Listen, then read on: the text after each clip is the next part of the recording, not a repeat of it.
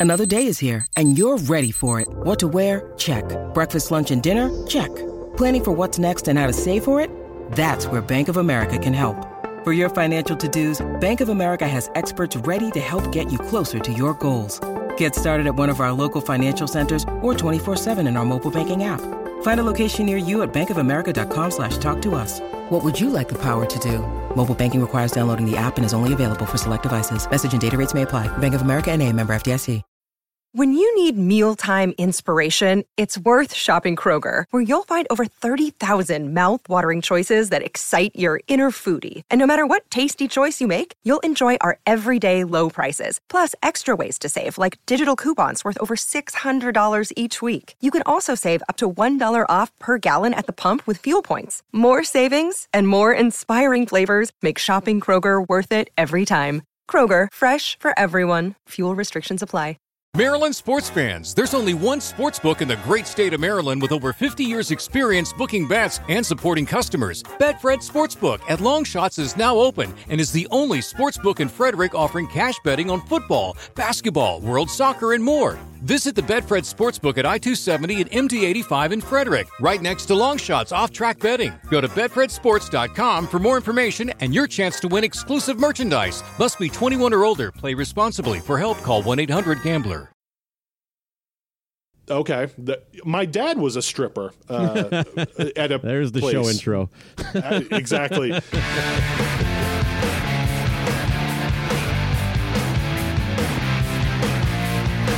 You're listening to Cobras and Fire, a Pantheon podcast. This week, Bakko's Plus One is a sod from the pod, Craig Smith.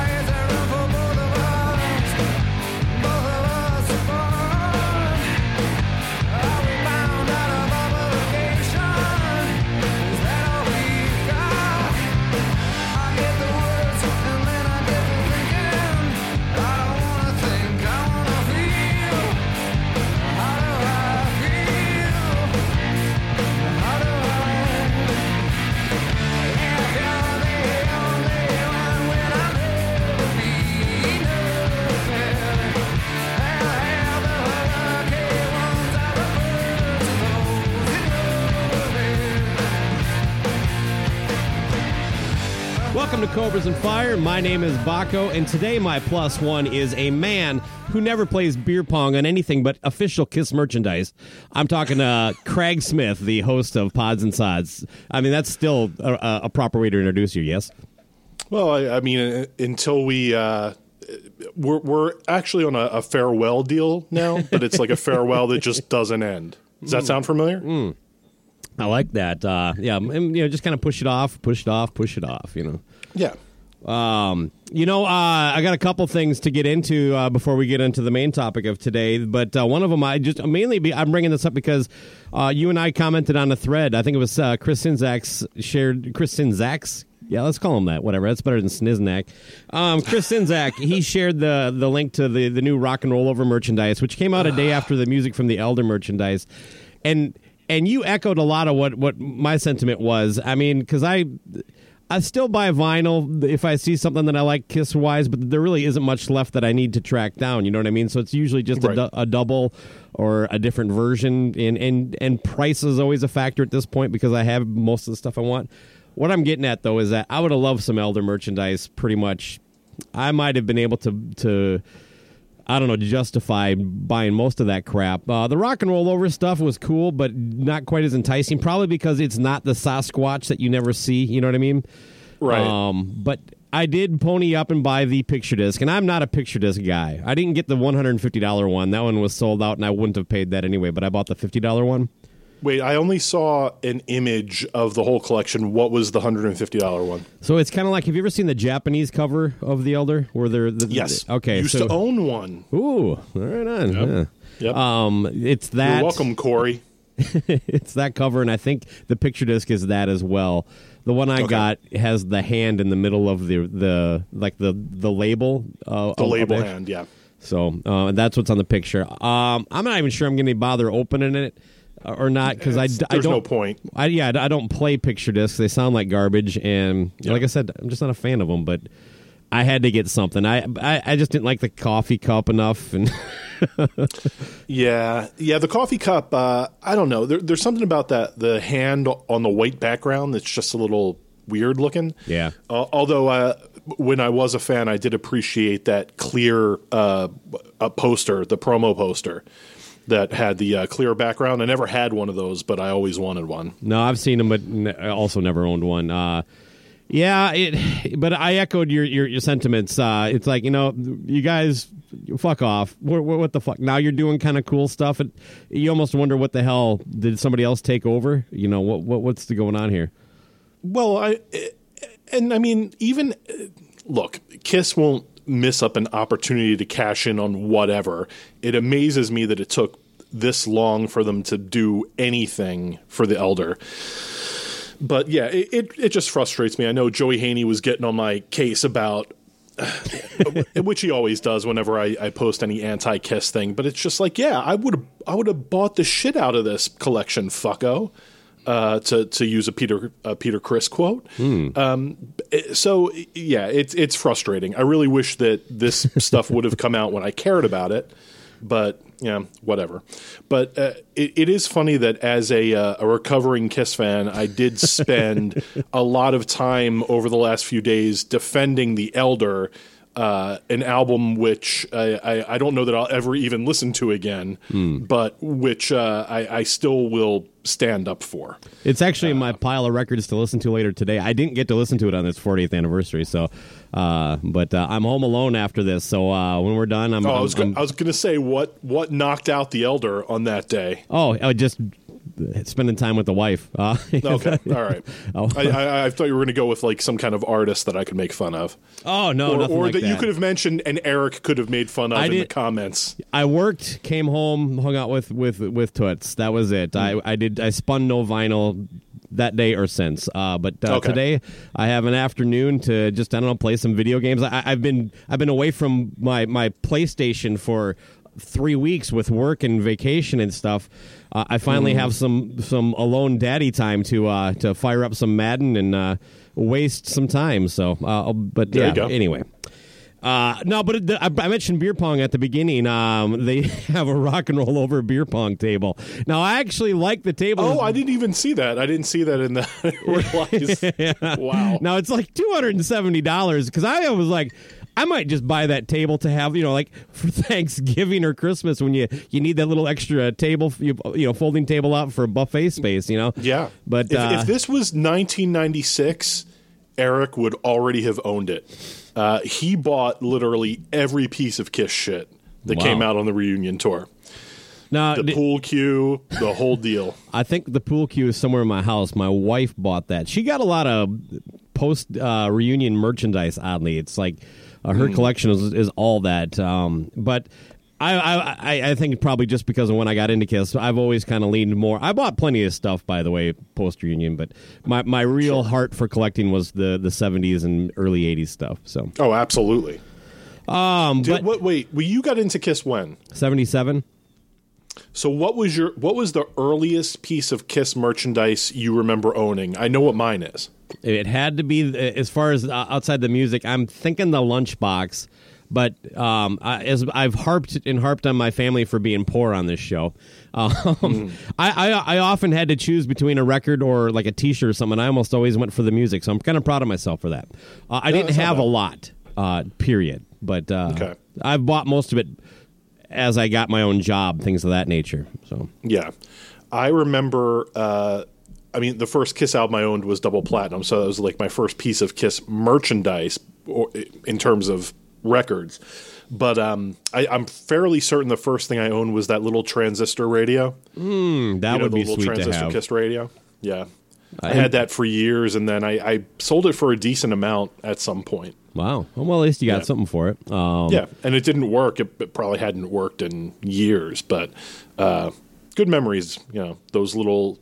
And I, I, think my dad like found it at a flea market, uh, and that's probably how I got most of the Kiss shit that I had as a kid. you know, my dad would find it at the flea market post Dynasty, and uh, he would only buy me Kiss albums if they were a quarter. And he'd he'd come home and he'd be like, "Yeah, there was this one. It was a live something." And I didn't buy it because it was 50 cents. And I was like, but it's two records. It fits. You could have done it. the math works. yeah. So, but uh, but most of my albums came from my cousin. Uh, I got handed down a, a fairly healthy Kiss collection after I was made for loving you, which I assume a lot of people my age probably had older cousins that did the same. Did did it skip right at the beginning? Of, of what? I I uh, my dynasty was one that I got fairly new. Okay. Um, and yes, my dynasty did skip right Yeah. at the beginning of I was made for loving you, and then again somewhere else on the side. Yeah, that was the first album that the the band, well, you know, band uh, released uh, that I got. Uh, Hotter than Hell was my first my record, but my sister and I kind of had to had to share all our, our records. It was just in one spot, and so what what you know, Mikasa you Sukasa. I, I used that wrong, I'm sure. Um, but yeah, have you ever played beer pong? Is what I wanted to know. I have not. That's one thing I have never done. Uh, I, I I've I've witnessed it, uh, but uh, you know me. I, anything that requires hand-eye coordination, if it doesn't involve a sock, uh, you know, is just something that I'm, I'm not going to be very very good at. Do you need eye coordination for the, the sock activity? Well, kind of, because Yeah. uh, Eric and I have a thing that that we call. Oh, no. Eric is coming up a lot in this episode, and also he's Fro- once very he, Freudian. If he if he ever hears me say the beginning of yeah, me and Eric had this thing when it comes to socks. You can't. It was what we called landing on Andrew Stevens.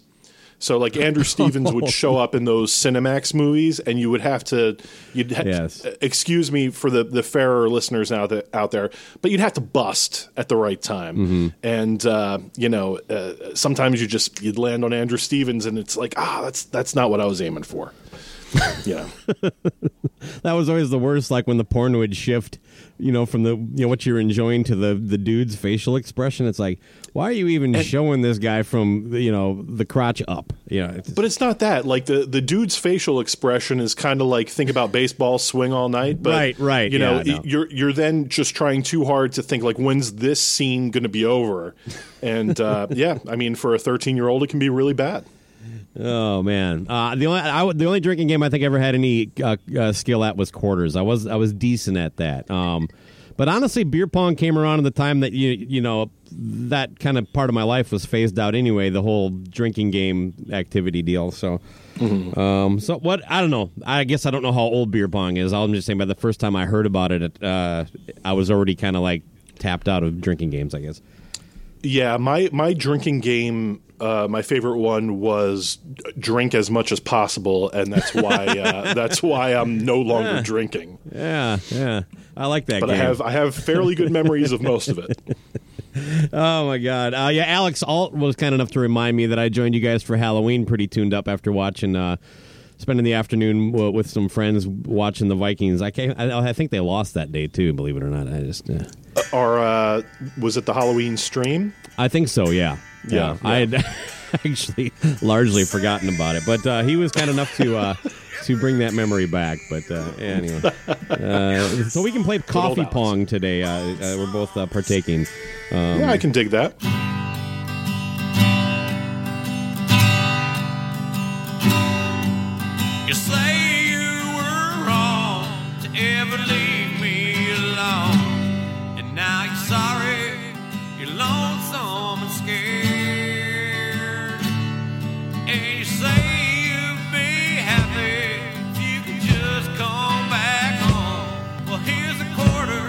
Call someone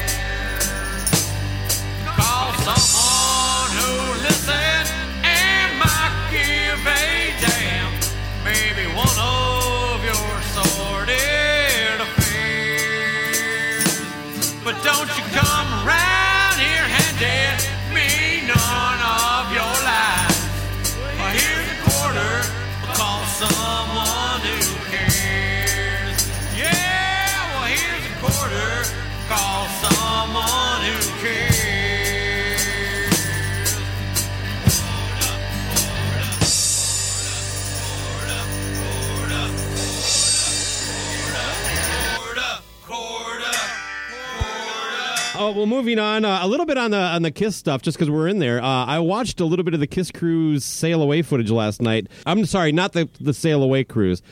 I Right. can't remember. This is the actual the first show inside there. Um, the second Yeah. song they played was "Let Me Go Rock and Roll," and and they played it like they play it on a live, which is the way I prefer it. But man, that song cannot be number two. You already feel like the show is over by the end of that song. You know, it's got that kind of climactic build up at the end there, and That's super weird placement. I mean, if you're going to play it second, you're playing the album version. I mean, i- in Right. terms of like set etiquette, you know, uh, uh, I do. Uh, you know, Chris Sinzak gets on me all the time, like because uh, he's like, you know, you're you're going to come back, You- and so anytime that I even mention Kiss, he's like, I told you, and I was like, in.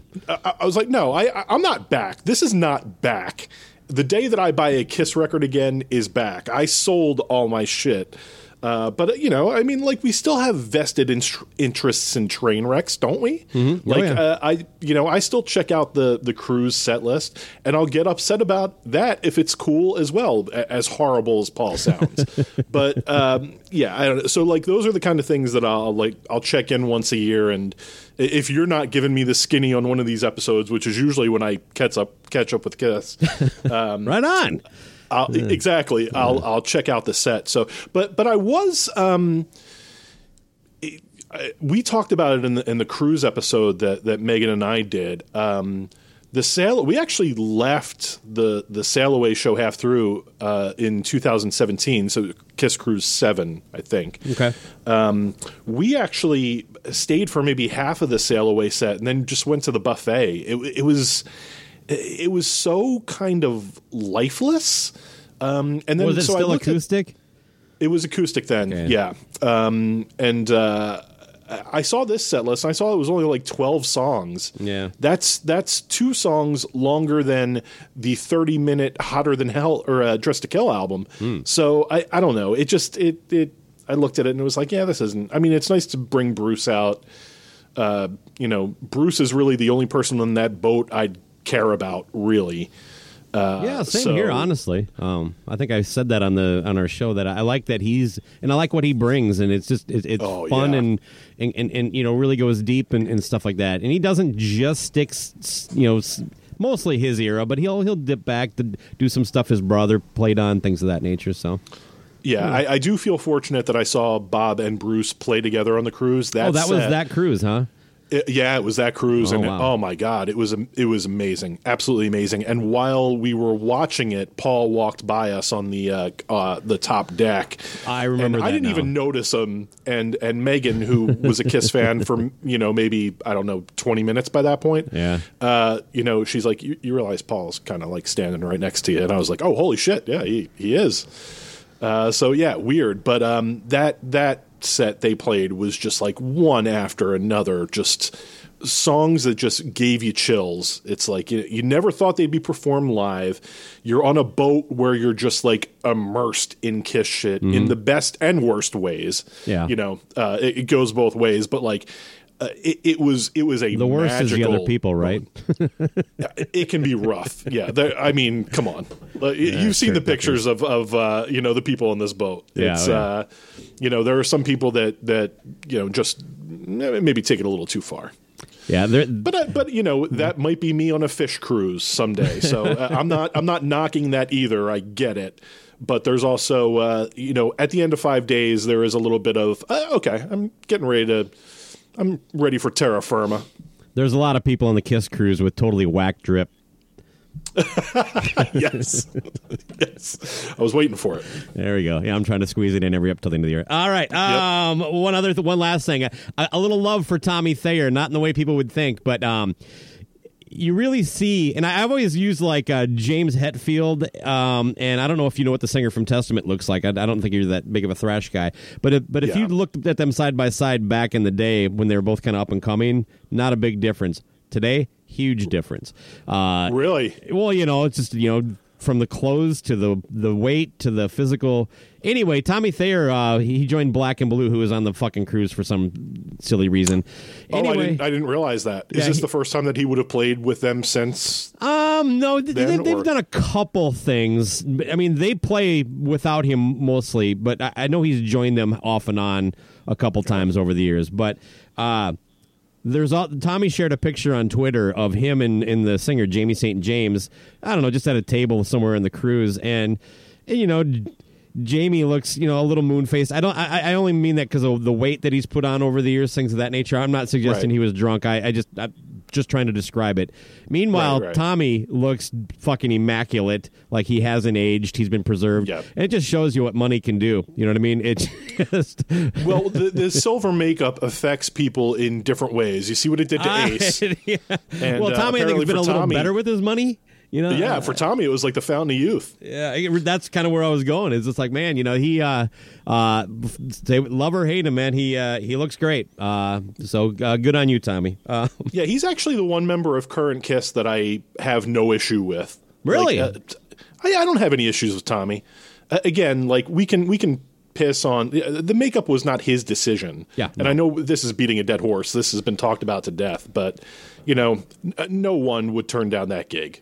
You know, except maybe Bruce, who'd be like, "Yeah, I'm not putting on, I'm not putting on Ace makeup." I, I would like Fuck to you. see what I would do in that situation because my gut says you're not doing that, but I don't know. Yeah, I- well, here's the thing, though. Was never close to being asked. It turns out, Craig, I was not on the short list, so uh, I'm I'm surprised by that. so I can hypothetically turn it down. Um, Okay, but because I've seen I've seen you at the uh, these elder events. yes, I, I, I pull out the deep cuts, baby. Yeah, Uh, yeah. uh-oh. I, I'd like. I, you know what? I, yeah, I'm I'm very confident in in my sexuality, but you know, I might like to see you in that silver makeup. I'd like to see what it does. What it does for you. Oh God, uh, I, I've always pictured myself more as the, the next Paul Stanley, so I'm gonna have to. Uh, Okay. uh, that's that's what I. That's why I turned it down. I was like, well, when Paul steps down, give me a call. Uh, I, I will say that you're about neck and neck when it comes to motivational speaking. So I, I'll, I'll go Oh, with that. Right on. Okay. Yeah. Uh, well, um, hopefully, um, the the people who think all we do is shit on Kiss are happy with this conversation.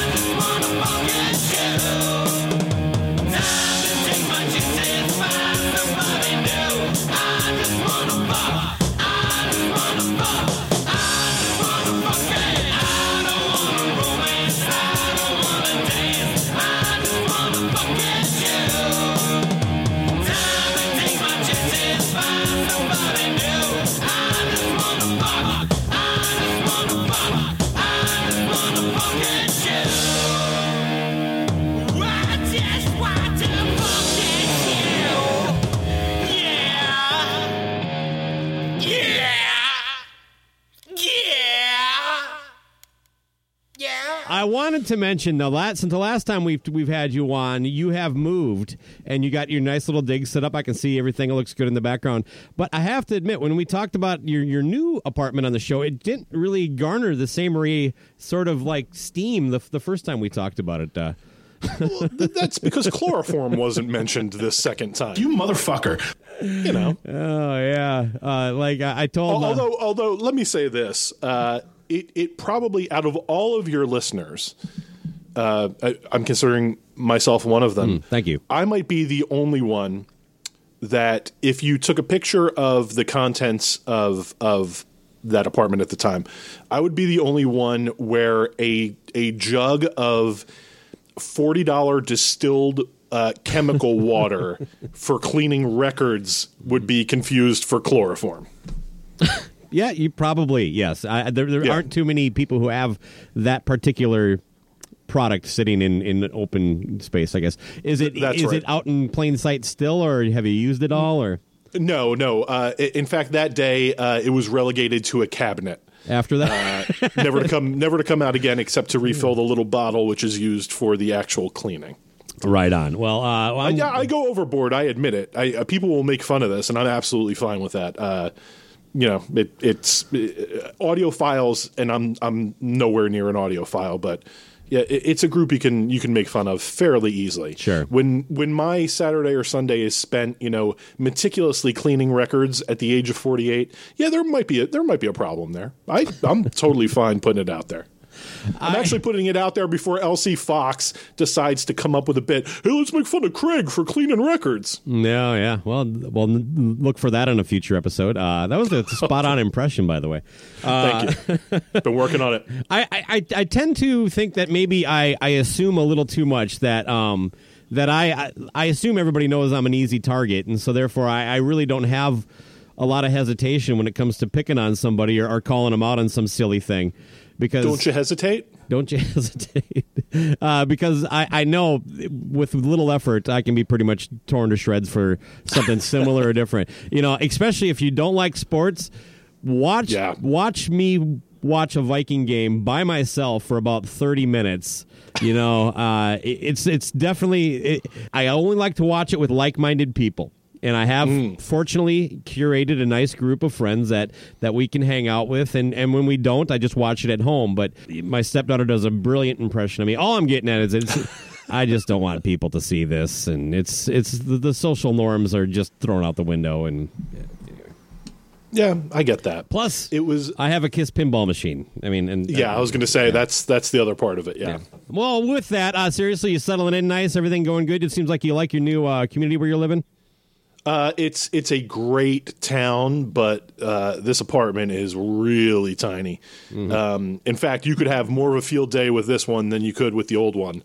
Uh, because it's like half the space. You can see down here are the records that did not fit on the uh, IKEA shelving on the Right. wall. So, uh, yeah, some downsizing will have to will have to take effect. But yeah, uh, it's it's the Got to get rid of the chair.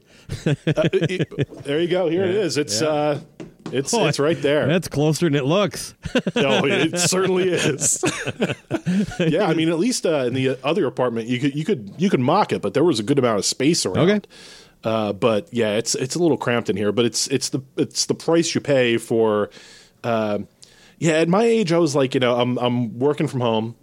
Uh, wasn't really a fan of where I was, and I was like, you know, I'd be much. Ha- I lived here like seven years ago and couldn't afford it.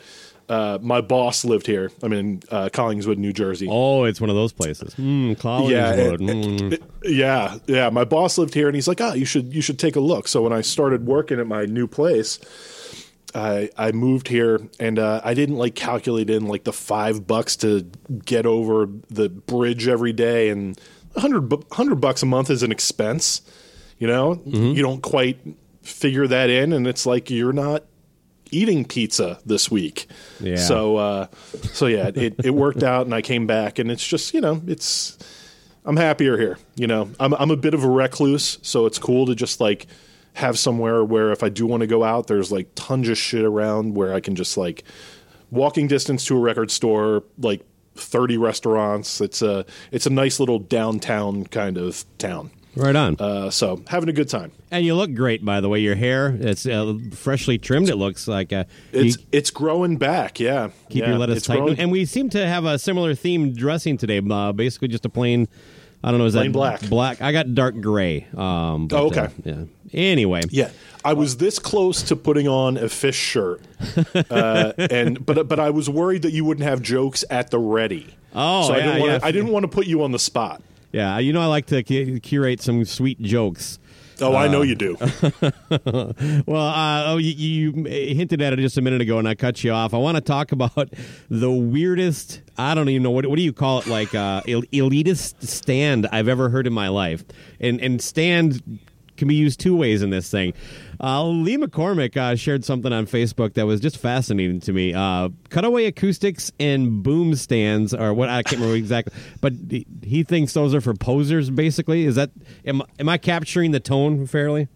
Well, that's what the post was. Um, but the, I, I, I do have to agree. And look, Lee is a, a dear friend, Mm-hmm. and I did not know this was coming. Uh, so apologies to Lee in advance uh, for this. I love Uh, Lee, man. I'll, I'll all, all respect. Nothing but respect. yeah, yeah, no, uh, but I, I, you know, I just want to make sure.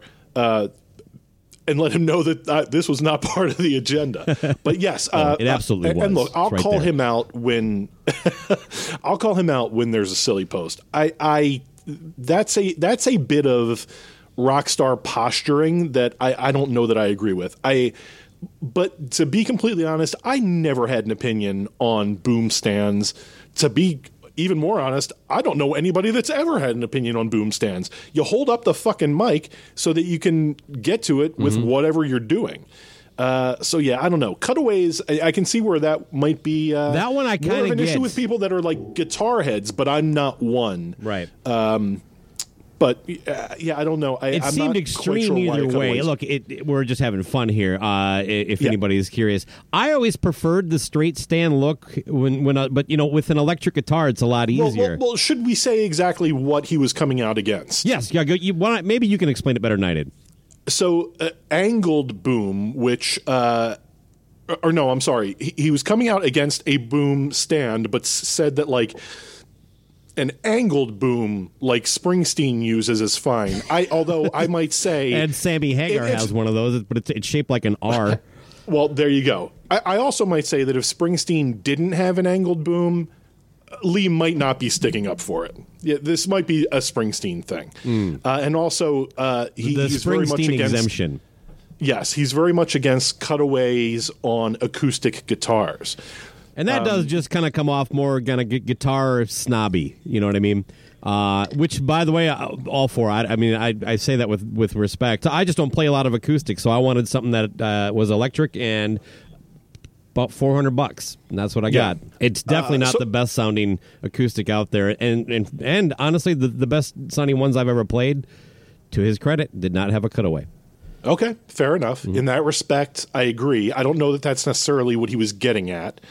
Yeah, I think it's of more the image, you know, because Lee is. You talk about a guy who pays attention to his drip. That dude, he he knows how to put himself together and present himself to the to the public. You know what I mean? it, it was worth the drip conversation just to get to this. uh, but I dropped a picture of Prince playing um, an awesome Yes, purple yeah. cutaway guitar, That was great. which I, I I saw him play that guitar live in 2004 from the front row. Um, I don't know that I would piss on anything that happened at that show, uh, uh, much less his playing or what he was playing. And uh, my, to be completely honest, my image should have shut down the thread. You see Prince playing a guitar, fuck off. Mm-hmm. This is the right guitar to be playing at that point. Uh, Yeah, and he had a boom Prince- stand. uh, and had a boom stand and, and was sitting, which is probably another bad thing. Uh, so yeah, I don't know. Uh, and then uh, friend Corey, who is the person that I sold my Kiss collection to, responded with a picture of Paul Stanley, I think from Unplugged, playing a uh, cutaway acoustic. But that that I can agree with. But- Probably a dopey on Paul's part. Yeah. Uh, but Prince, no, you, you don't you don't you don't come out against that. That's just silly. I, you know, one thing I'm I'm going to stand by Paul on this. I think he's always had immaculate taste in guitars, I, I wouldn't doubt that. except for that, I, I kind of said that. Steinberger phase that he went through. Ooh, yeah, yeah. Forgot about that. Yeah. Other than that, eh, pretty, Yeah. pretty consistent. Yeah, not too bad. Yeah, yeah. I'll go with that.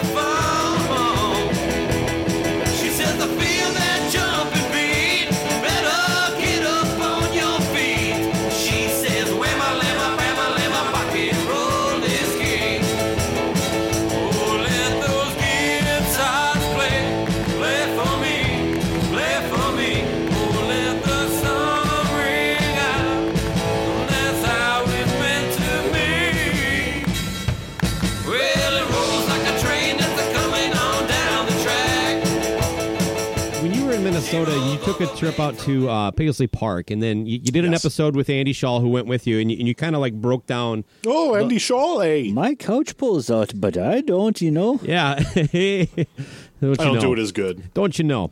And uh, Don't you know? You motherfucker, eh? you you did a great kind of recap. You actually, because my wife had been like hinting that she really wanted to check this out for a couple years, and listening to your episode really pushed me over the edge. So there was a Pearl Jam exhibit at this this museum in Seattle that I went to. I wanted to bring you on to kind of walk through it a little bit. I sent you some of the pictures, and we can kind of use those to kind of go up and, and and I'll break down kind of how things were laid out and what what, what how it kind of was like to walk into this thing and kind of be just immersed with a band that you and I both have a lot of respect for.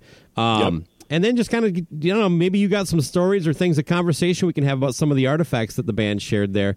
And we can just kind of go through it similar to your, your Paisley Park episode, if that's all right. Definitely, yeah. All right.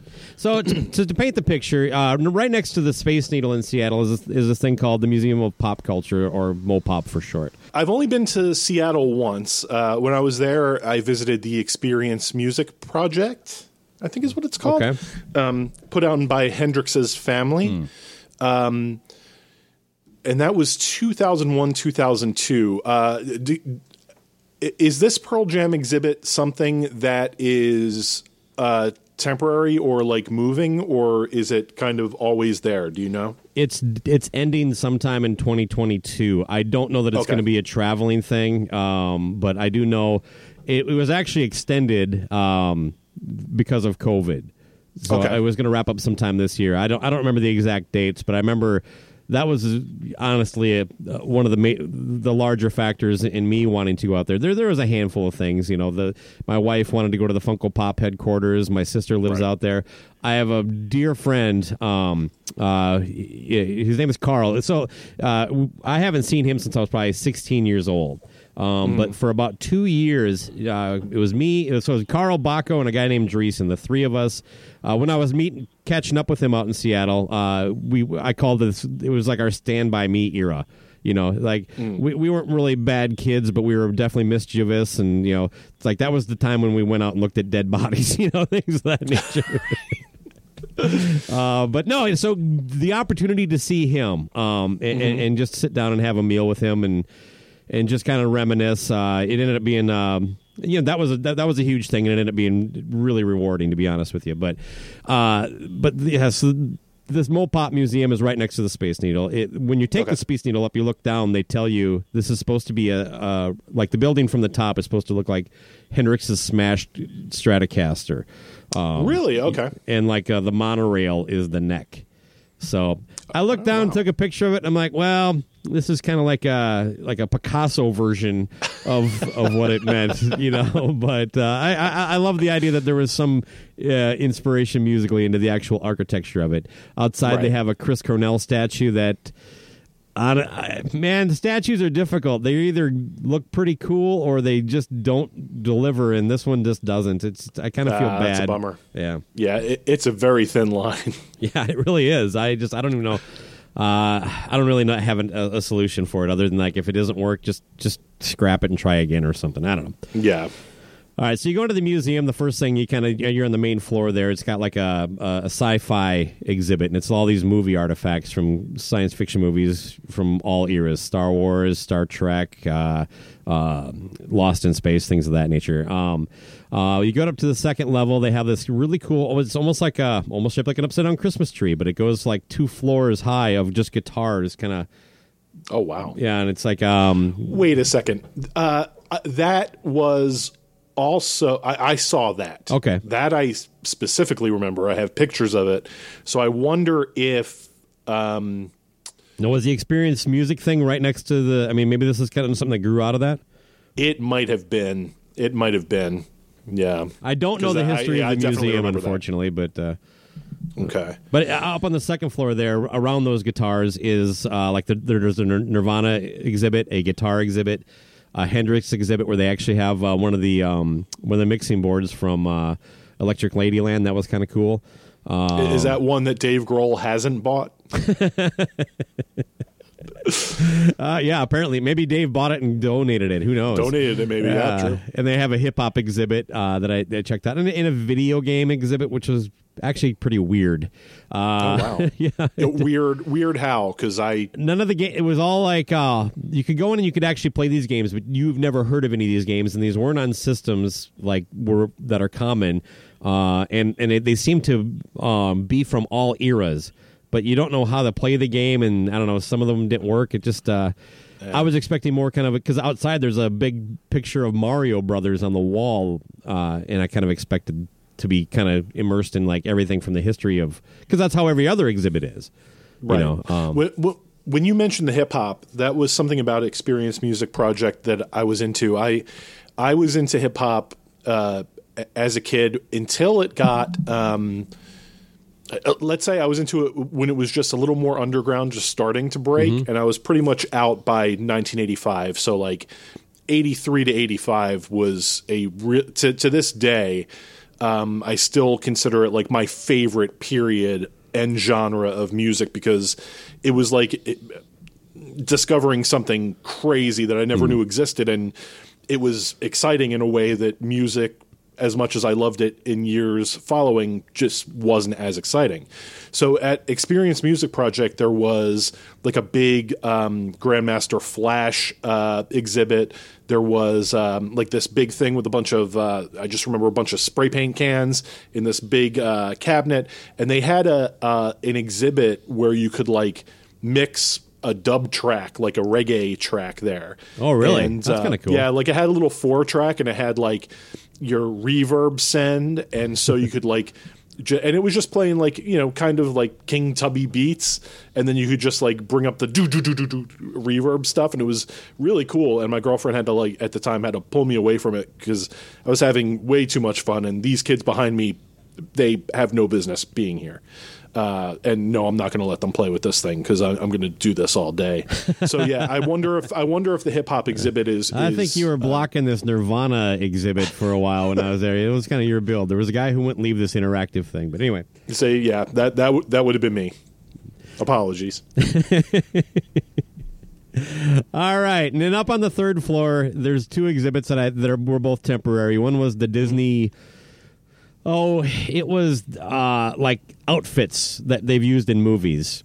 Okay. Um, that was like an, another ten dollars, so I didn't even bother buying that. The Pearl Jam one was included with it. So the other one was, of course, Pearl Jam, and what they call it is Pearl Jam Home and Away. It's basically, I don't know, to to read right from the website, a first-hand look at Pearl Jam's journey from 1990 to present and into the future, with more than 200 artifacts directly from Pearl Jam band members and their Seattle warehouse, including instruments, stage props, original art.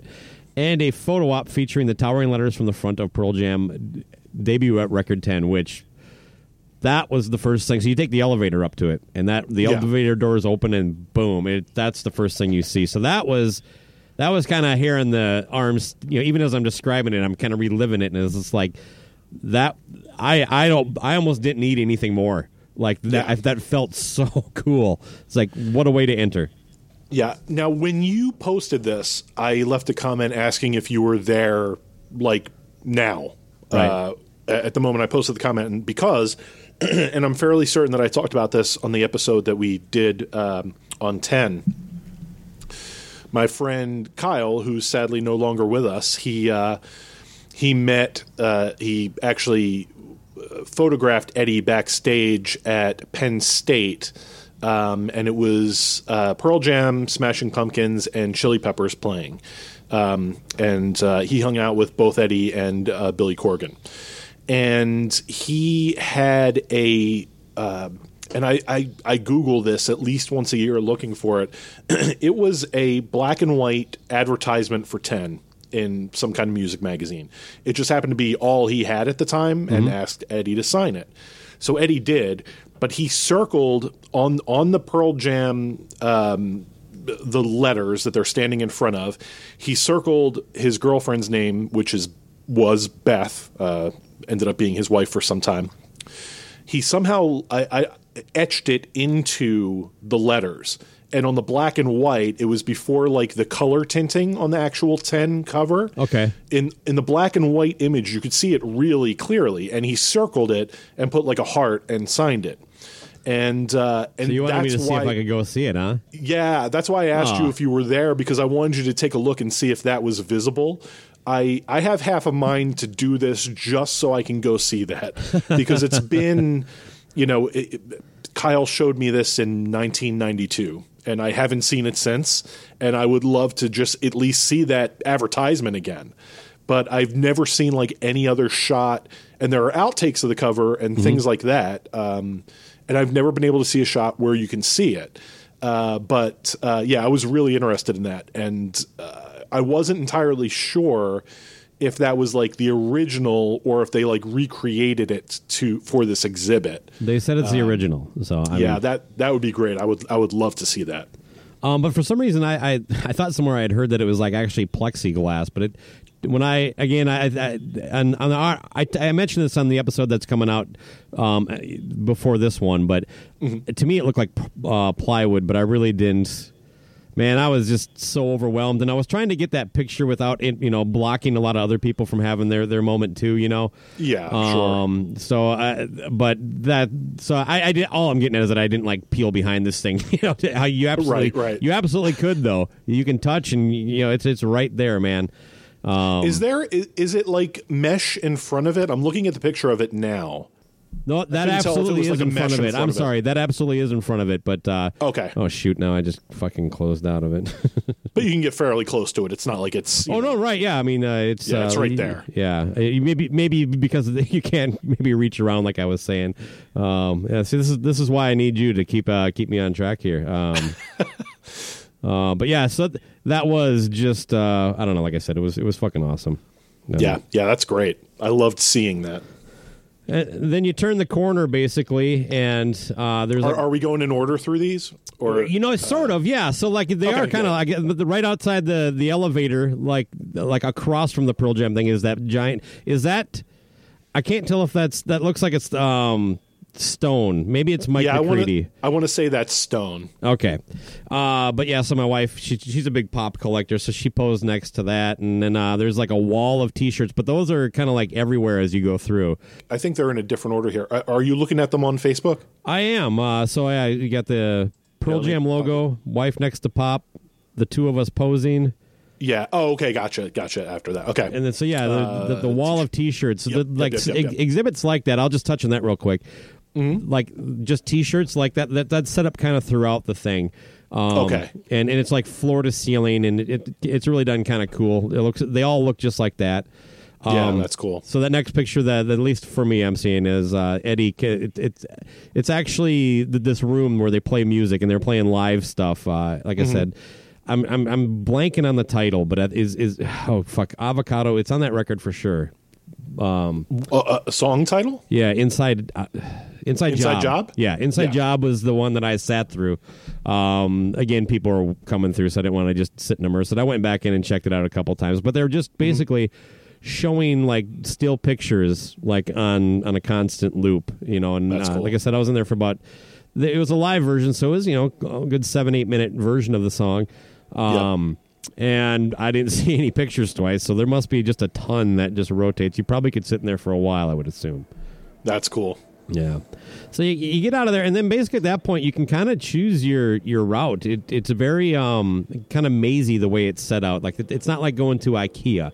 You know, Right. you kind of just kind of bounce around. So I don't know. Did it- did any? I, I shared a ton of stuff. I mean, they got their music American Music Awards, the Grammys, some like instruments. Yeah, the, the the stuff here that that really um, for me as a kind of collector, Yeah. uh, huge fan. The, the the set lists are really what do it for me. Um, I've always loved. In fact, uh, for a lot of my adult life, uh, I've made like computer wallpapers that were just like collages of Pearl Jam set lists. I love seeing handwritten shit. Uh, aside from that, like seeing the uh, original like Mama San demo and and Eddie's demos that he sent to to you know uh, Stone and Jeff with the kind of like uh, whiting out the actual cassette and writing over it uh, in that Eddie handwriting that's just so identifiable. Um, I can't believe he still has the four track he recorded it on. that I, I, was just going to bring that up. The I've had at least track- two cassette four tracks, and I have no idea where they are. You know what? It's funny you should mention that because uh, Billy Corgan just sold a bunch of stuff on Reverb, and amongst it was like his four track or uh, eight track cassette recorders that he recorded like Pumpkins demos on that ended up becoming B sides, and they were only like a few hundred bucks. And I was like, I, I wish I'd have seen this. I totally would have like dropped that for a, a four track owned by Billy Corgan. Just like a bunch of effects pedals and stuff like that. Like, uh, just went for what I thought was insanely cheap. But yeah, uh, I, I love seeing this kind of this kind of stuff. Um, one of the things that I thought was cool at Experience Music Project, and I kind of see it here. I'm looking at the picture, uh, the first picture here that has like the set list, and it's got the note that says "Sorry, love Ed." The um, there's a picture. I'm not entirely sure what it is, but it's it's got a knife and it's a cutout of something. Uh, it looks fleshy. I don't think it is, um, but it's one of the pictures on the front of No Code Okay. It's next to the mirror ball uh, thing in one of your pictures. And one of the things I thought was cool at Experience Music Project, I'm not a, a Husker Du guy, but they had the, um, I guess it was the gatefold to Zen Arcade, which Yeah. has like a bunch of handwritten lyrics inside it. And they actually had like the mock up with all of the actual handwritten lyrics like cut out and placed. Um, do- Oh, right, yeah. I, to shoot the album, the, the actual album cover, or you know, however they print it. You're the printing guy, not me, so I wouldn't know how they do that kind of stuff. But like Back then, it would all that- been done by hand. Um, Yeah, that- the the job kind- was called stripper. Believe it or not, Okay, the, my dad was a stripper uh, at a printing the place. show intro. Uh, exactly. Uh, no lie. Yeah, he worked at a printing place in Philly, and whenever Okay. he would have to like fill out anything for school that like was parental and it had like occupation, he would get a, a kick out of writing stripper every time. Yeah. Uh, dad joke. He lo- he loved it. Well, I, I guarantee uh, the, the the stripping done in that inside of that um, Husker Du record you're referencing was pretty rudimentary. That was probably pretty easy, but because there is a lot of stuff. Yeah, I'm sure your dad could explain it way better than I could because I never did it. I just saw how it was done. But yeah, where they're just basically fine line peeling things into four color, you know, you know, Right. you know, images that they can burn to a plate. Anyway, Yeah, Uh, yeah. Like I, I love seeing like those kind of elements uh, before the finished product. Yeah. Uh, so that that kind of stuff's really cool for me. So I, I like seeing like the the photographs of stuff that ended up on no code and, and things like that. That's really cool. The Mother Love Bone stuff I thought was fun, and we were talking about bad statues. I think the Andrew Wood statue that's in there there is is really cool, cool and well done. Kind of where Yeah. he, he's almost like a, a Seattle tree at the at the bottom, and you know. Uh, because you know, over the course of doing the, the grunge thing, I got a much bigger appreciation for Andrew Wood as far as his importance and, and him as a person. Watching documentaries and kind of seeing his own mannerisms and hearing him talk, so it's nice to see that they that they they still kind of you know they latch onto that uh, you know I, i'm not sure the family agrees with me on that but um, that's a different issue i guess altogether Sure. but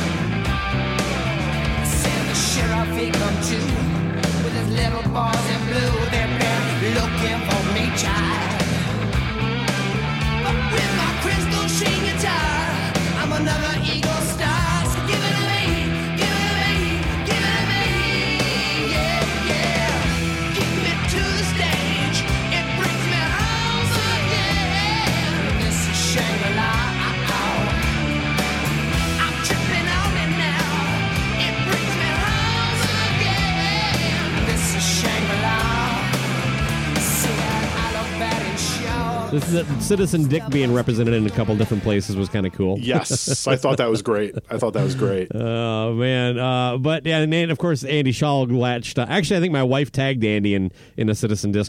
Or she actually posted it and tagged him because he commented something about our, our trip there. But yeah, yeah, and some of the stuff they actually have like a little uh, placard in a description, like the Eddie Vedder four track. But a lot of it they didn't, you know. So it's just like The, the other thing I thought was cool was the notebook, uh, like the composition book kind of uh, thing Well, there, going on there- here. there's uh, there's two displays of, of a ton of them. Are you talking about that, or is there one in particular that? No, it was. Uh, I was actually going to ask you if um, it was. It was. I, I saved them and I like blew them up and tried to like read what pages were open, but it was Yeah. tough. I was actually going to ask you to send me the original images for those so I could see what those pages were. On those two pictures, yeah, I can do that. Uh, Yeah, actually, it looks like the one has. Um, uh, it looks like it's deep, uh, which might have been the origins of the lyric, um, the handwritten lyric sheet that's reprinted in ten. Uh, again, we've talked about this on our episode, but like the way that the lyrics were kind of. In the case of Even Flow, written on a dollar bill, or you know, Eddie drew like pictures of waves on the one for oceans. Um, so I, I think what we're seeing in, in some of these cases with the composition notebooks are Eddie's original lyrics, obviously, but maybe also sketches of the the actual scans that end up in ten. Yeah. What? what? real uh, cool. One question I had for you is like those those kind of like uh, I don't even know how to describe them antenna towers. Uh, what is the? Yeah, I was going to ask about that. So you're not Go sure what that? to That must have been like a stage prop or something. Those things were huge. Uh, I thought maybe it was an album cover that I missed, uh, but uh, I, I think I would have Uh, could you- recognized it if it was an album cover. But Could you identify what what those who those people were at all? what do you Or those- you talking those about those little- heads? those dolls? I think it's supposed to be the band. Is it? Yeah, they're not not very good likenesses, uh, but that was my understanding. Although there is maybe- six of them, so who knows? Well, it, it could be Boom, their uh, organ player now. oh sure, uh, yeah, okay. So I guess it is. He's probably the gray one there. But uh, yeah, the, and the towers. Yeah, I have no idea. Um, when I know that uh, Jeff has a bunch of like uh, basketball basketball player um, action figures lined up on his amp usually, Yeah. and I thought that maybe these had something to do with that. I thought I maybe think they were they, like they, they have to be right. I mean, uh, Yeah. I do like that picture uh, yeah, of him with Jeff uh, uh, Shawn Kemp of the uh, like it's a poster that says like Slam Jam, but uh, Yeah, the, the basketball players from the Seattle Sonics. I thought that was kind of neat because I know like. Uh, I didn't know they did any kind of cross promotion, but I, I you know, Jeff's been a, a huge his his love of basketball is pretty well known. huge. Yeah, Yeah, big NBA Definitely. guy. Uh, and apparently, I was uh, that buddy of mine that, that I told you that I, I caught up with and uh, reconnected with out there. He he works in staging uh, in, in basically all the Seattle arenas and stuff like that. Uh, so he he has a, a, his foot in the water, and he says like you know Stone routinely like they lot. These guys still have like residents out there, and he says like Stone will actually like put together some guys and just show up at, at random clubs and stuff and still play once in a while. That's so Um, great. That'd be amazing to to just walk into, uh, just Yeah. something like that. But The other thing I liked seeing um, the masks. The the one mask is uh, the red kind of I don't even know what you'd call that thing with the horns. devil, Um, yeah, it's devilish. Um, I think you see that on the back of Vs., not the back cover, maybe the inside somewhere. okay, and of course the uh, George Bush mask, uh, uh, infamous for the the Bush leaguer. I had forgotten all about that with Eddie wearing those on stage. But Yeah, yeah. I think um, the de- I don't know if it was the devil one. There was a Rolling. I don't even know if it was Rolling Stone. There was some kind of uh, article when in 93, 94, when Eddie was in his "Leave Me Alone" phase, where like I think it might be a picture of the band, and he might be wearing the mask. I know that there are pictures of him with the mask on that are prevalent around that time period. I just can't remember where they all fell. Uh, and the uh, the note there from Barack Obama, pretty cool. yeah. Um, did you like uh, Mike McCready's uh, White Iceman and like his guitar case just caked with Kiss stickers? Oh, you know what? I don't know if I even noticed that. Uh, I saw the Iceman. Yeah, so if you look, it's it's not as quite as easy to see, but if you open up the photo, the he's got. Oh yeah, I see, oh yeah, totally obvious. Yeah, I was too busy looking at the guitar to see all the uh, all the pictures of Paul pouting at me. You know, that's a good Yeah, point. I didn't catch that until my second trip back there, but because I, I just stared at the Iceman to see what, you know, if I could figure out what year it was. But you don't see a lot of uh, non Paul Stanley branded Icemans, you know, until like about 2000. Now let me ask you an aesthetics question. Yeah. L- looking at this picture of the Iceman, does it bother you that it's upside down? A little bit. Yeah. yeah. you Whenever could anything is just dis- reversed everything in there and laid it the proper way. Yeah, whenever anything is reversed like that, and then your logos are upside down and shit, it, it doesn't make a lot of sense. But yeah, that's cool to see. Um, obviously, he was a uh, an owner of the Rock and Roll Over vinyl because it looks like the stickers from the vinyl Yeah. are on his case. So that's uh, yeah, that's pretty cool. I wonder. I wonder when that would have. Uh, well, yeah, I wonder when that case would have dated from. That has to be 80s because, Yeah. you know, he was in Pearl Jam by 1990. Right, right. Uh, yeah, that's crazy. The Vitalogy whiskey bottles, that was kind of a neat collectible. I wonder what that was. Uh, something that they I don't, they weren't selling those. You wouldn't think. No, I I would imagine um, a promo item, kind Yeah. of like the Kiss Hot in the Shade pyramid, like a paperweight. Oh thing. yeah, that I might be able to. I might drop some coin if I ever had a chance on one of those. on one of those. Yeah, Or the I don't- I Creatures of the Night notepad cube. the Notepad Cube. That's right. I had the uh, Creatures of the Night notebook. I think I Hmm. still do actually. Ooh, um, somewhere. Um, but yeah, that that pad uh, really really crazy. Um, but yeah, it looks like a it looks like a promo item. Uh, pretty cool. yeah, I wouldn't mind it. And, and behind it, um, I'm trying to see what's behind the uh, Vitalogy thing. It looks looks like I actually maybe- have maybe- a. Let me see if I can pull it up here. This will, it looked. Uh, yeah, it looks like the um, the spine of a um, uh, like a two inch reel of master tape. Yeah. So it, uh, from what I can tell, it looks like you got the mas- the masters for, or maybe four or multi tracks or whatever for whipping Better Man and Out of My Mind, which is pretty cool. I, I Out of My Mind is a live song that became the B side of one of the Vitalogy singles. So it's pretty cool to see that. Yeah, Um, something like that. I do have a lot more photos than I shared. I tried to pick the cream of the crop, and also, you know, I took Mm-hmm. doubles of shit. But I guess I don't have a much better view of that that I can see. Well, then I'm going to have to go. Well, yeah, like uh, uh, I meant go to Seattle, not leave the call. But uh, Okay. e- e- either way. Oh, here we go. Um, oh, you know what else is cool? Um, the uh, the barrel on the front of Lost Dogs. Um, the vinyl in front of the actual barrel that was photographed for the cover. I don't know that I ever noticed that it was a barrel full of like discarded reels of tape. Uh, I don't know that I ever looked that hard at the cover, but that that's very cool considering that it's a an album of bonus tracks and outtakes. Uh, so it's cool to see that barrel there. Uh, those are the kind of things that I'm like, uh, there's there's no way that this still exists, and there it is. You know, the there was also like a uh, a little thing with T-shirt ideas, like the the don't give up and the uh, killer. I, I thought that was cool to see that kind of stuff that ended up on on T-shirts. Yeah, it it is. I I can't just undersell this enough. It is very immersive. It's it's a big room, you know what I mean. But it's not like you know Yeah. walking through Paisley Park where you almost need to be guided and, and have things explained to you as much. Right. So it's like its own floor, but it is just so much. I love the even just.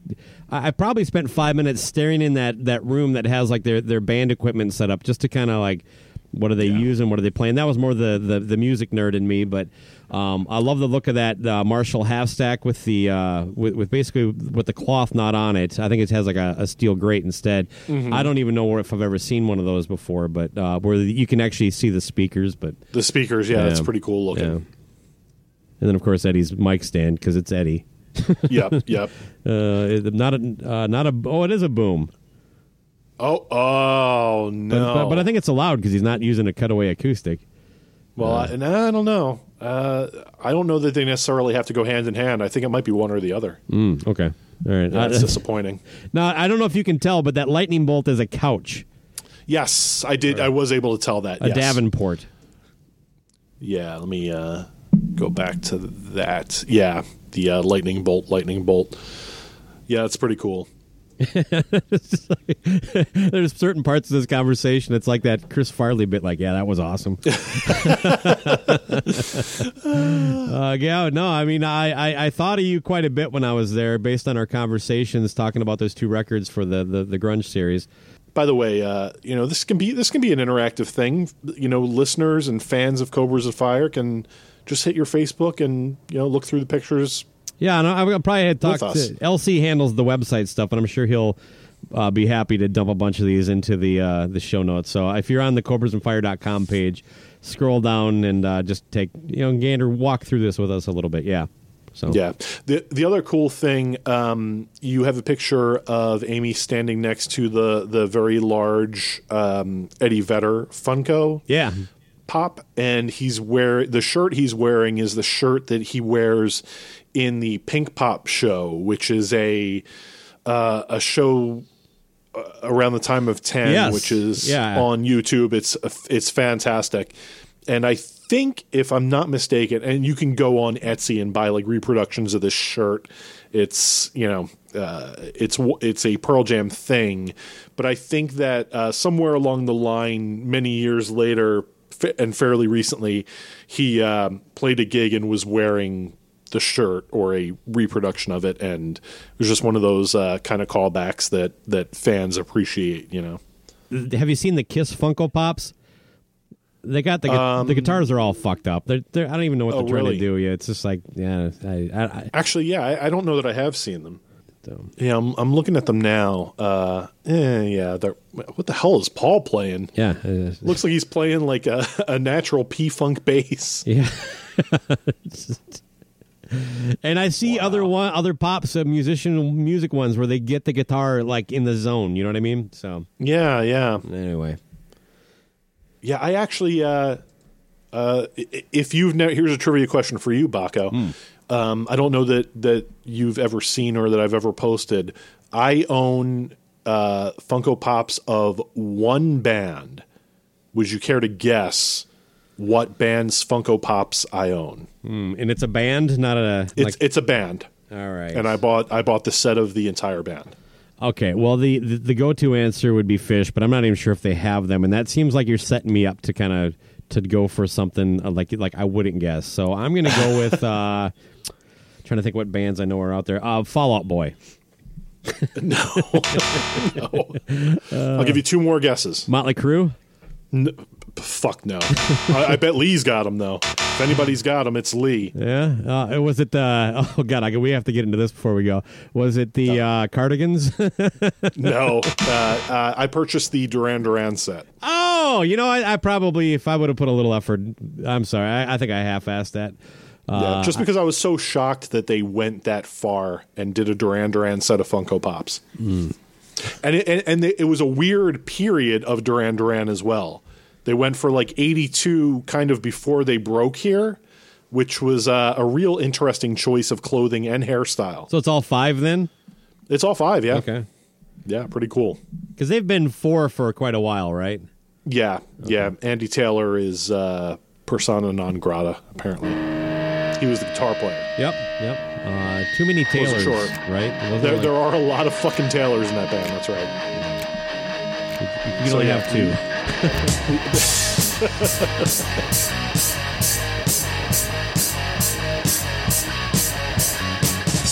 'Em coming at you every night.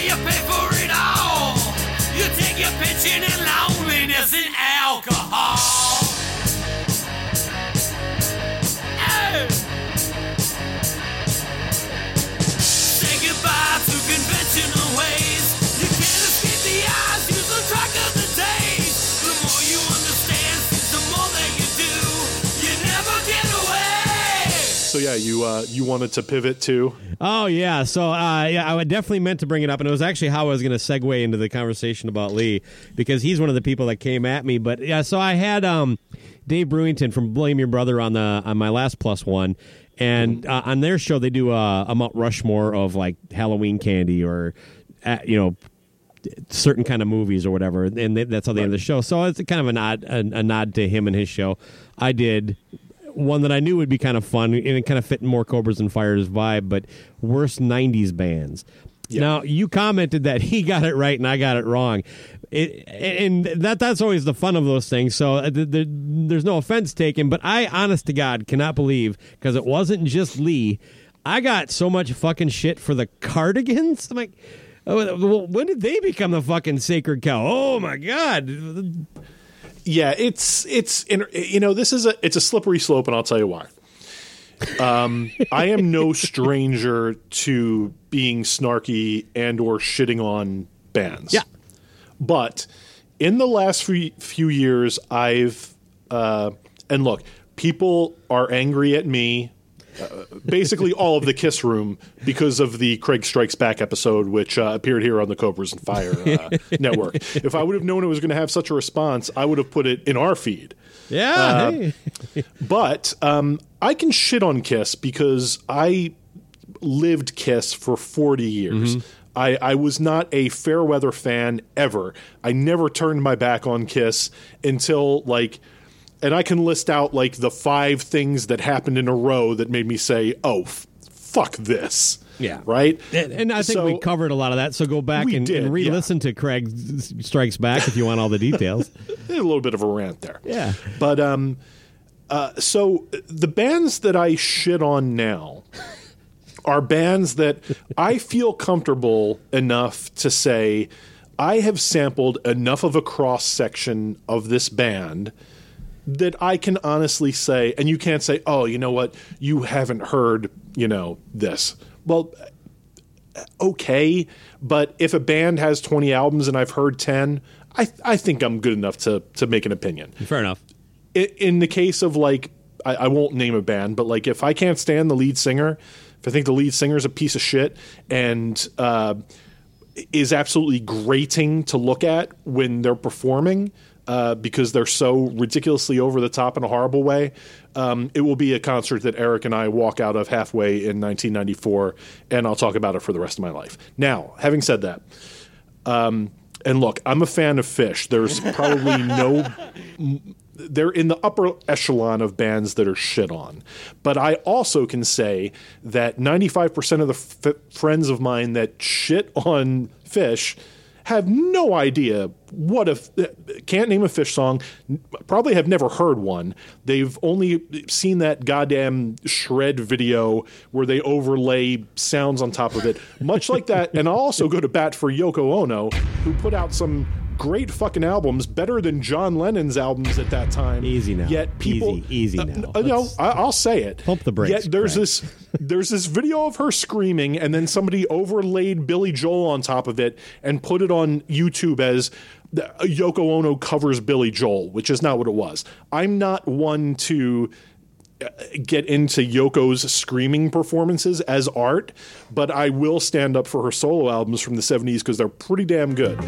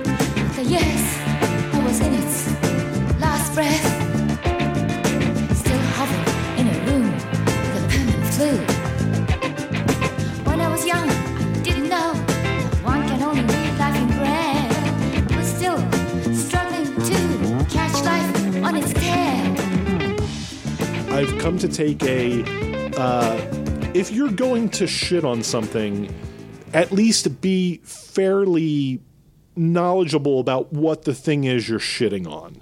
Like people shit on Phish because uh, Garcia died, and so all of these hippies that followed the dead then latched on to Phish, and this has been something they haven't been able to shake. Phish is one of the best bands musically that I've ever heard, but their fan base really drags them down. I'm probably responsible for it because now I'm Yeah, one I. I only shit on them because I'm talking to you. I and that that's I fine don't really too. walk around with much of an opinion on on the Phish at all. I, I Yeah, I, and that's the and thing. I'm that way with I- all my friends that like Phish. It's just it's it's definitely. I, I think I can sum up Phish simply by saying it's just not for me. I that's okay. That, I'm totally good with that. But totally my those same that. people will, will mock me for Kiss or Slayer or, or Danzig is a nice one to take. eh, I'm you know I have no problem with that. It's just friends Right. being friends, man. Yeah. So so basically, what I'm getting at is, so I, I'm very selective to about the what I shit on these days. right. So so my thing is, what of the cardigan? And I know nothing literally from the Cardigans except maybe two songs. Um, although I will say, like Lee, uh, he posted something about Ace of Base. And said something about this is the superior band with uh, two guys and two chicks uh, from Sweden, eh?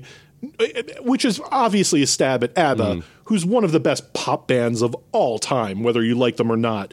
Master songwriters and uh, production wizards. Their albums are executed so perfectly. Um, so fine. What's that? I said annoyingly perfect. Fair enough. Uh, you're but you're but spot my thing on. is, not respect for what they do. Again, just not for me. right. So so I don't I don't know enough about the Cardigans to even have an opinion. Well, that's kind of what I thought too. To be honest, it was like you know, I I, I I I had a list of eight, and I put about ten minutes of work into it. Um, I, I really went for now. I think my list was better for one very glaring, obvious reason to me, anyway. Every band that I listed, basically anything notable they did, took place in the '90s. Where uh, the, Okay. Dave's list, almost all of his spilled into the 2000s and had some success in that time too. Were, were things of note. So I, st- I my, mine was a little more true to the 90s, and yeah, I just picked bands that I found annoying. It, it was so funny to me because Eric and I went to two Lilith fairs, Ah, that's and I shock. know, I know that bands that's or or artists that specifically were the reason that he went were totally on your list. Um, because you had, did you have Sarah McLachlan on there? Well, I, I, I, I did a little rant about how going through and putting my list, I forgot how many just dreadful female artists had some su- success during that time. To counter that, because I didn't want to come off totally misogynist, I did list female artists from that era that I think are, are fabulous and, and contributed a lot. So- right, right. And Sarah Like- McLachlan like, uh, was on my suck list. Okay, okay, I gotcha. But he had Limp Bizkit, yes. Yes, yes. he wins just on that. They they may be the worst thing that music has ever fucking produced. They they, they might be the worst. I gotta say, uh, the first plus one I did was with Josh Toomey, who's a giant Limp Yeah. Bizkit fan. I don't think we talked Limp Bizkit when he was on, but everybody else that has been on the, of this little series I started have all, at least at some point during the episode, shit on Limp Bizkit. Yeah. and it might also be because I think Fred Durst is a piece of shit. Uh, He's but, a douchebag. you know, Yeah. Yeah, uh, uh, and and that you know, like I said before, that kind of goes a long way with me. Like if I don't, uh, there are certain things I just can't overlook when it comes to douchery, and with him, it's just like, uh, yeah, no. Anybody who's in a, a sex tape with Scott Stapp from Creed, I mean. That's that's ten times worse than the Gene Simmons sex tape, in my opinion. Just from uh, uh, description alone, I've not watched it. Uh, although I do know friends that you know trade the Gene Simmons sex tape like it's the uh, the fucking exposed outtakes. Uh, Really? You know, it's it's taken on a oh yeah, you see it uh, you see it on everybody's trading list uh, these days. Crazy. Oh, did you buy the Destroyer? I'm sorry to pivot again. Yeah. Did you? Uh, and I'm only asking this because Steven Wilson from Porcupine Tree is probably my favorite current artist. Hmm. He remixed Destroyer for this new box set. Are He you did? purchasing it? Yeah, he did the surround mix. Now is um fuck, I might buy the the, the, the there's like a There's one that's like twenty or thirty bucks, something like that. It's just the CD of the music. Is it included in that, or do you got to get that fucking super No. deluxe? It's the super deluxe. Yeah, the, no, I'm the, not getting uh, that. No. The version on the CD, from what I understand, is just a remaster of the original album. How did he get pulled into that? you know what? It's funny you should mention this because um, he does surround mixes, 5.1 mixes for prog artists. So he's done like Jethro Tull, he's Mm-hmm. done Yes. It's kind of um, his side job now. Um, oh, okay. So it's just like a good. he- yeah, he's He's a not go-to like a, guy. a and, Kiss fan who raised his hand when he heard it was happening. Okay, no, he's a go-to that's guy in the actually a industry. good sign, if you ask me. Uh, Yeah, yeah. He um his stuff. I, I can tell you if you're a Kiss fan and you have a 5.1 system, it's going to be great because this is what he does. And um, one of the interviews I listened to uh, sometime last year, he said he was working on a huge 70s album that he could not talk about, and there was a lot of speculation about it. Uh, and I'm fairly certain that it was Destroyer.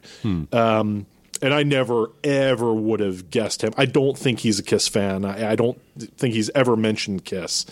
Um, he come kind of comes from the Pink Floyd school of uh, Pink Floyd mixed with Donna Summer. Uh, so it's uh, uh, if it's not I was made for loving you might not be in his wheelhouse. So I, I was really surprised to see him mentioned on this.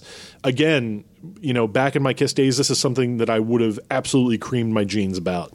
Uh, I don't know that I'll hear it. I'm definitely not buying it. Yeah. I would be I would be curious to hear the surround mix, but that would require somebody I know having it, which I, I don't know anybody local that's going to buy this, uh, the deluxe Yeah. version. However, I will say the contents of what the box comes with looked pretty cool.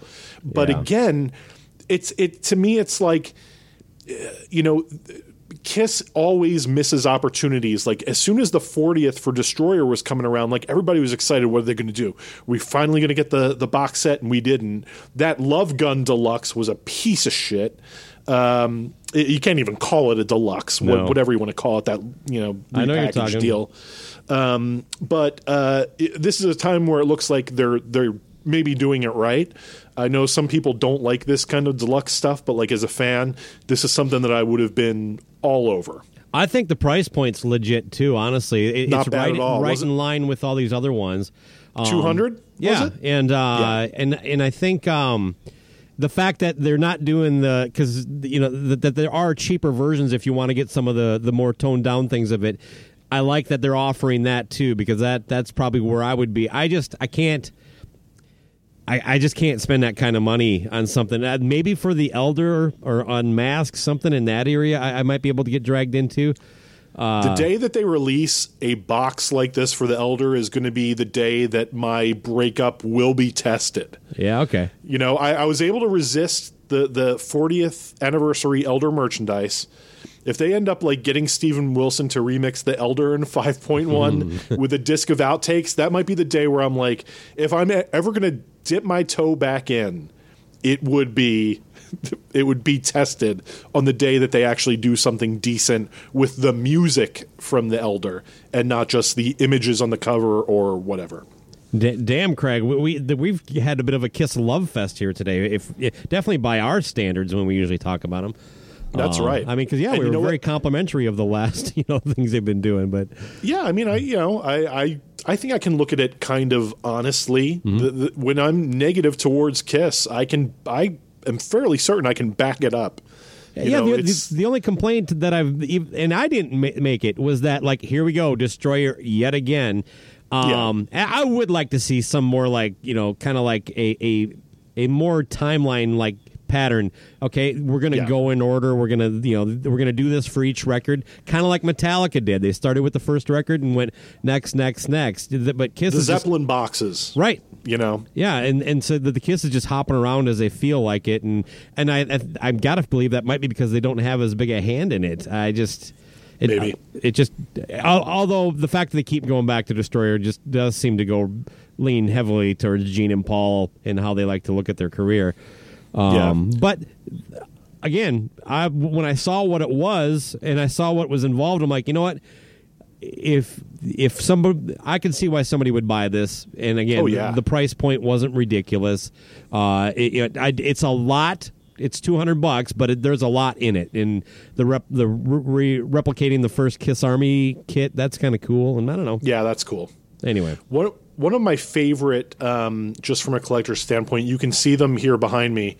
These here, these are all the McCartney deluxe sets, and they um, they have been very gen. Each one of them has a, a hardcover book that is amazing. It's each one. And I'm getting to a point with this. Each one kind of goes through. Thank I didn't just bring this up to plug McCartney. Um, but each one's got like a hardcover book that's got like every photograph taken for the cover sessions, uh, all the handwritten lyrics, uh, you know, all that stuff. It goes into like every detail of, of the album, but they bounced around. And the one I want the most hasn't come out yet, and Hmm. my fear is that it's not going to happen. is it like it was the like- Elder for McCartney fans? Like the It is. It's Okay. Back to the Egg by Wings. It was 1979. It's an amazing album. Uh, I bought a Japanese copy of it at the first Rock and Pod uh, to add to my collection. It's amazing, and my fear is that they won't get around to it. So, like every time there's an announcement and he goes out of order, I'm always like, why couldn't they have just done these from the beginning? Uh, but yeah, uh, I'm a sucker for those kind of deluxe editions. I love kind of that peek in and all that extra stuff. The McCartney ones are cool because they reprinted his original um, handwritten lyric sheets, but they also, and you might appreciate this in your line of work, they reprinted them on the original, the, the kind of paper that they were on. So if it was like, if he wrote it on a piece of tracing paper or something that was like newspaper print, they actually reprinted it on that type of paper. okay, that's cool. Uh, it's super cool. Some of them are like thicker texture stock, uh, and some of them are you know look like you'll pull them out and they'll fall apart. They're th- so thin, but it's really cool the way they put them together. Anybody that's like a, a McCartney fan definitely should jump on those kind of things. But like I, I like when they repro stuff like that. The Kiss Army stuff is like, yeah, you, yeah, that's the kind of deluxe edition I can totally get behind. I'm totally not the oh, Kiss is trying to cash in on this. Kiss can cash in on whatever they want. Yeah. When it's quality, then yeah, I Yeah, absolutely exactly. would have bought this. Meanwhile, you know? people, uh, you're probably not aware of this. People are still waiting for all the stuff that that thousand dollar VIP package from their uh, New Year's Eve concert, the vinyl, all that bonus crap. I think some of the shirts and stuff were sent out. Um, Wait, what? For, Du- Dubai? Yep. Oh, I didn't realize. There were, I thought it was just the pay per view thing. I didn't realize they were selling like vinyl with it. Uh, yeah, no, yeah. There was like, um, I think there was there was like the fifty dollar. There was like you buy the pay per view, a two fifty package, and then a thousand dollar package. The thousand dollar package had the vinyl, a Blu-ray. Um, I think your name got listed as a as a some kind of associate producer in the credits. Uh, Oh, man. and it was spo- a ticket to see it in the movie theaters, which still hasn't happened. Uh, Oh, and I, I would I would say if there was one thing I'd forgive them on, it might be the vinyl because Mm-hmm. there there is a lot of problems with pressing vinyl and turnaround. But uh, yeah, I, but are they communicating that that's the yes. reason? Well, there I, I think that was one of the things they said. Like I said, I think the merch they tried to get out to people at a certain point. They said this has been long enough. Let's at least send them this stuff while we wait Okay. on the vinyl. But uh, the rumor is they're having a hard time getting an approved mix of the actual performance and that like you Oh, know the, the- so and again it's just a rumor but i just i know the the joe polos of the world talk about it and they they say they still haven't got it. So they share emails and things of that nature? Interesting. Yeah, I didn't realize that that was so a whole thing. to your point i don't care what they market what they sell. If it's good and i and you like it go out and buy it. I've never really I, I some of the stuff is embarrassing as a kiss fan but you know whatever. Who cares uh it's like this problem that I, I and I had this with the most recent Beatles box set that came out. Let It Be box set was just released a couple weeks ago. Yeah.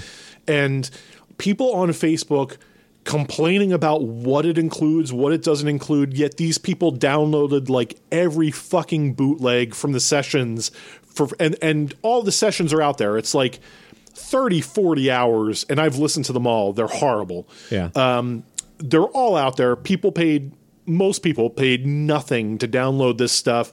Yet, uh, complaining about like official product. But like this is a case where it was done well. So like you can't you'll never satisfy everybody, but my whole thing is if you're not going to buy it, just who cares? Just don't buy it. Yeah. You know, just buy it or don't. Kiss is not forcing you to buy a $200 destroyer set. Yeah. And also, I mean, Oh, I thought that uh, limited maybe- edition picture disc of the Elder at 150 was like, that's come on. But it yeah, I didn't have the opportunity, but I would not have bought it, and it really would have been outside of that that passing moment, looking at it, I'm like, well, I'm not going to buy that. It really just yeah. Uh, again, I just and it is whatever. The, the times where that upsets me is if, like, let's say Kiss was selling a $150 version of The Elder with a bonus track that wasn't available anywhere else. Never heard before. Oh, just You one have- little thing. Yeah. So that's when you have, as a collector, very little choice in the matter unless you're going to listen to it on YouTube later, which in this day and age is going to happen. But Yeah. um, when it comes down to like variants like that, you know, people were getting on McCartney for releasing uh, the last album in 10 different colors. No one said you have to have all 10. You being OCD might be your problem with this. Like, I was cool just buying one. You know, it, it's it's kind of weird collector's mentality. There are bands I collect, and there are bands where I'm fine just having one copy of each. And it's like that th- this is music has been so devalued because of streaming that this is what it is now. So, you know, live with it. Yeah. you, you're you're not going to get around around it. Th- this is just kind of how it is now. Musicians will need to press as many variants as an al- uh, as an album allows to make any money Yeah. at this point. So, especially with like lesser bands, McCartney was a bad example Sure. but you know with lesser bands i have no problem with them putting out this version here this version there because you know they lost 18 months of touring money you know.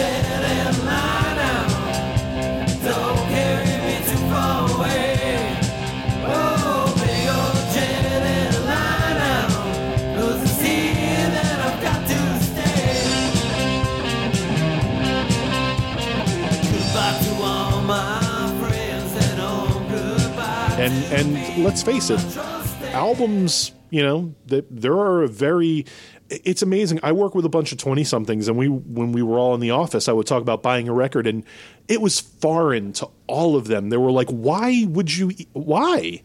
You can just listen to it on spotify. Why would you even consider spending money on music? Like it it, it the current generation just Jesus Christ I sound 48 hmm. has no you know albums mean very little uh, so I'm preaching I'm sure I'm preaching to the choir here Pretty much, you know. I'm, I'm sure that anybody that's listening to Cobras and Fire is probably buying albums of artists I that think, they I think that's that's fair. That's a fair uh, uh, generalization. You know, um, Yeah.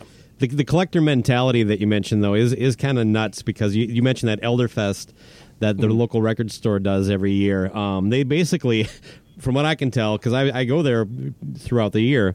Um, they just stockpile any Kiss stuff they get and don't even put it up for sale until this day because I don't see That's cool. I don't see this shit until I'm there. But I literally bought another copy. I don't even know how many I have at this point of Unmasked because it was one dollar. It didn't have the poster in it, but it had everything hmm. else, and it looked like it was in pretty good shape. You know, it's like Yeah. it's, it's not even a different print or anything. It's just like it's like well, it's only a buck.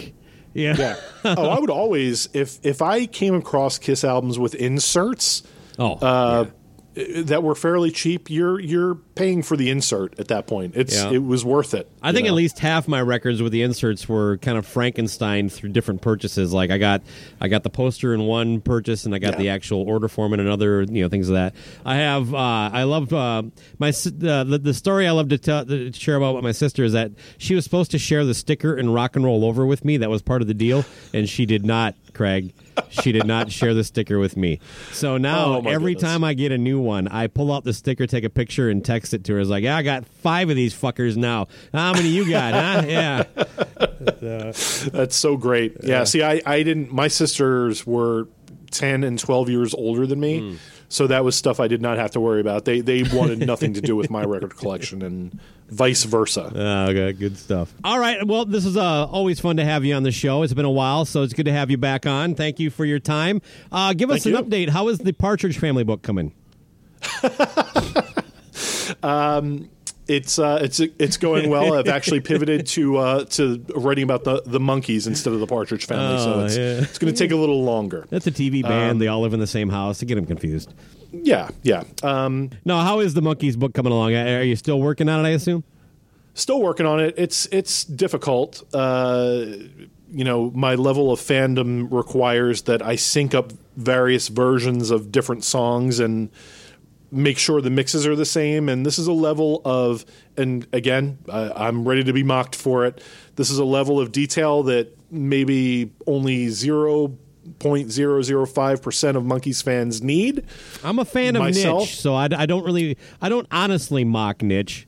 Uh, um, Yeah, uh, the the one thing I, I said a lot when I came up with the idea for this, and my uh, co uh, author on this, Derek Miner, uh, doing a fascinating job.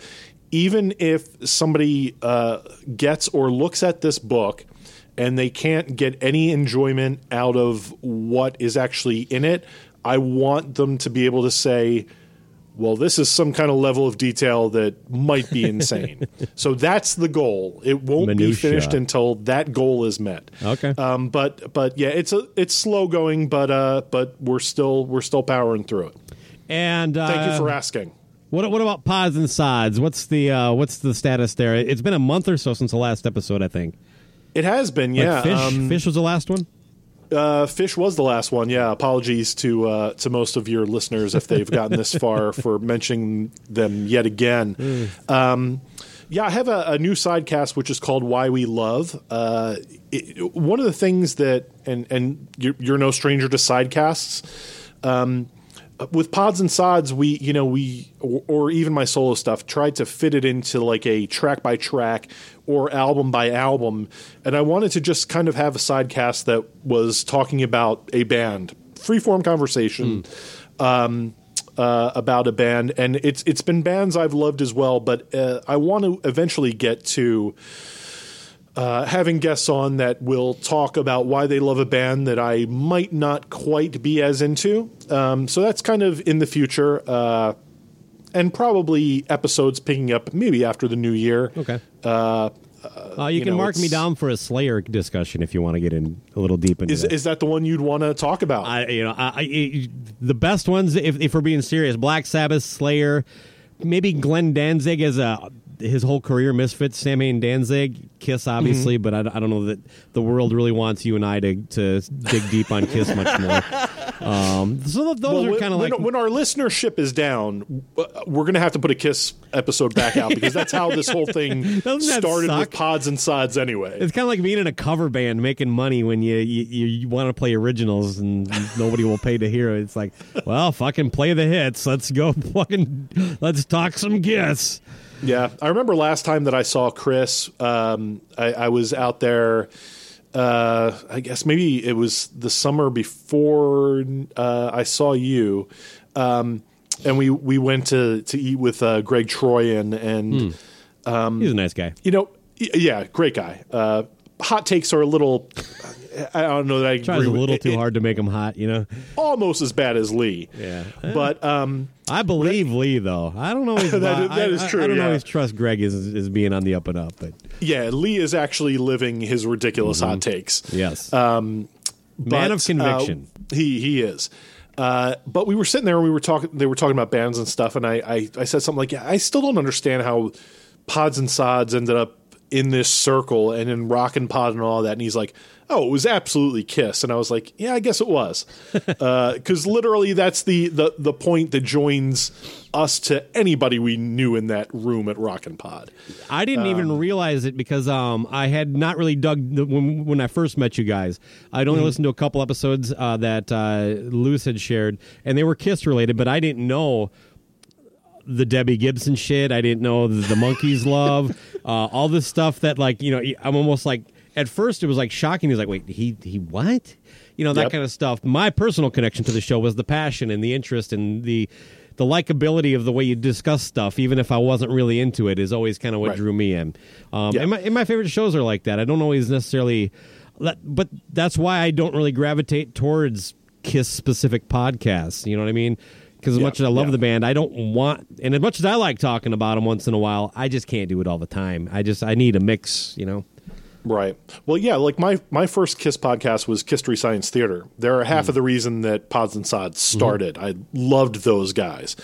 And when they branched off and did like wrestling podcasts, I listened to those too, and I could give a fuck about that because I loved listening to the their banter. But yeah, for Pods and Sods, like I have said many times in the past to to lots of people, come for the kiss, stay for the Debbie Gibson, Yes. because you'll want to hear how Debbie Gibson shunned me uh, in 1991 uh, at Valley Forge Music Fair. It's it's all in the feed. That it's all there. But uh, but yeah, so it's uh, it's it's been enjoyable, and we've met uh, a lot of c- colorful characters uh, because of it. Much like uh, your your host uh, Cannon Boy. Mm, Cannon Boy. Co-host. Yeah, I like that one. Co-host, yes. Uh, now, I uh, my wife says I'm not colorful because I only wear black. All the best. Then uh, I look forward to this the sidecast, um, and, and hopefully you, you know, like I said, I'll come on and I'll I'll just talk about some ridiculous band. Uh, Yeah, I, I- I would think like something like the bands you mentioned. Wasp. What I the, Wasp. You know, I've been thinking about doing a Wasp episode for a while. Oh, I'm Um, your I- fucking guy.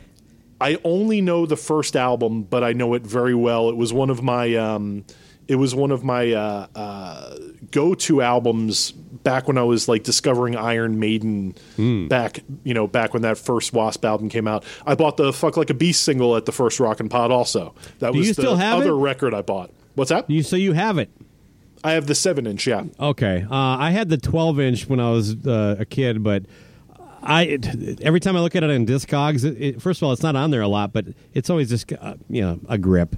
So I don't know. I would like to get it, track it down at some point. But anyway, uh, yeah. It's it. uh, They had both at Rock and Pod, the seven inch and the twelve inch, and I grabbed the seven inch because I thought it was more novel. I probably should have gotten the twelve inch instead. I, I have no idea, honestly. I, same tracks. It's the you know it's it's just a matter of format, really. Yeah. All right. Well. I'll, I'll eventually dig her down, but uh, whatever. I love that first Wasp record still. I think it's perfect. Yeah, I might need to do a track by track on that. Let's let's keep that let's keep that in mind. Maybe I'll yeah, have you I'm on our show to do it. Yeah, what I'm envisioning for the other podcast is if it's a band that I'm not familiar with, I'd have like the the person I'm co-hosting with give me like ten essential tracks that I'd listen to, and we could kind of buzz through. Okay. Um, as a through line between like telling me why this band is so important to you. So that's kind of uh, that's how I envision the episodes uh, in the future. So we'll definitely have you on for that, Well, you know how to reach me, so and and I'll have Lee on for the Cardigans, so we can uh, we can Skype you in as a surprise. do they have ten songs? Oh snap! Uh, all didn't right. Uh, nothing but uh, love and respect uh, to you out there, and uh, um, looking forward to, like I said, your your your, your new sidecast you got firing up. Uh, but you. hey, man, you want to get out of here? Uh, yeah. Uh, you know what? Chicken butt. Rock's not dead. It's on its retirement tour.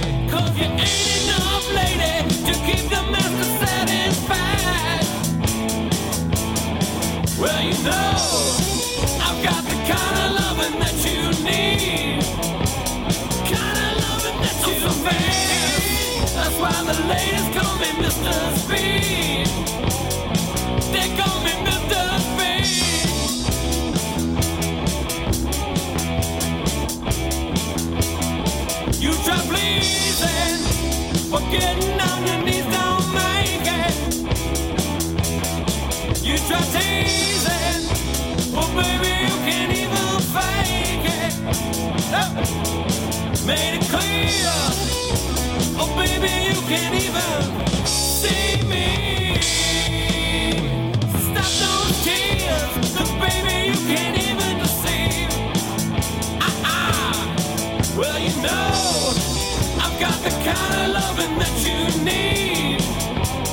Kind of loving that. That's why the ladies call me Mr. Speed. Look out!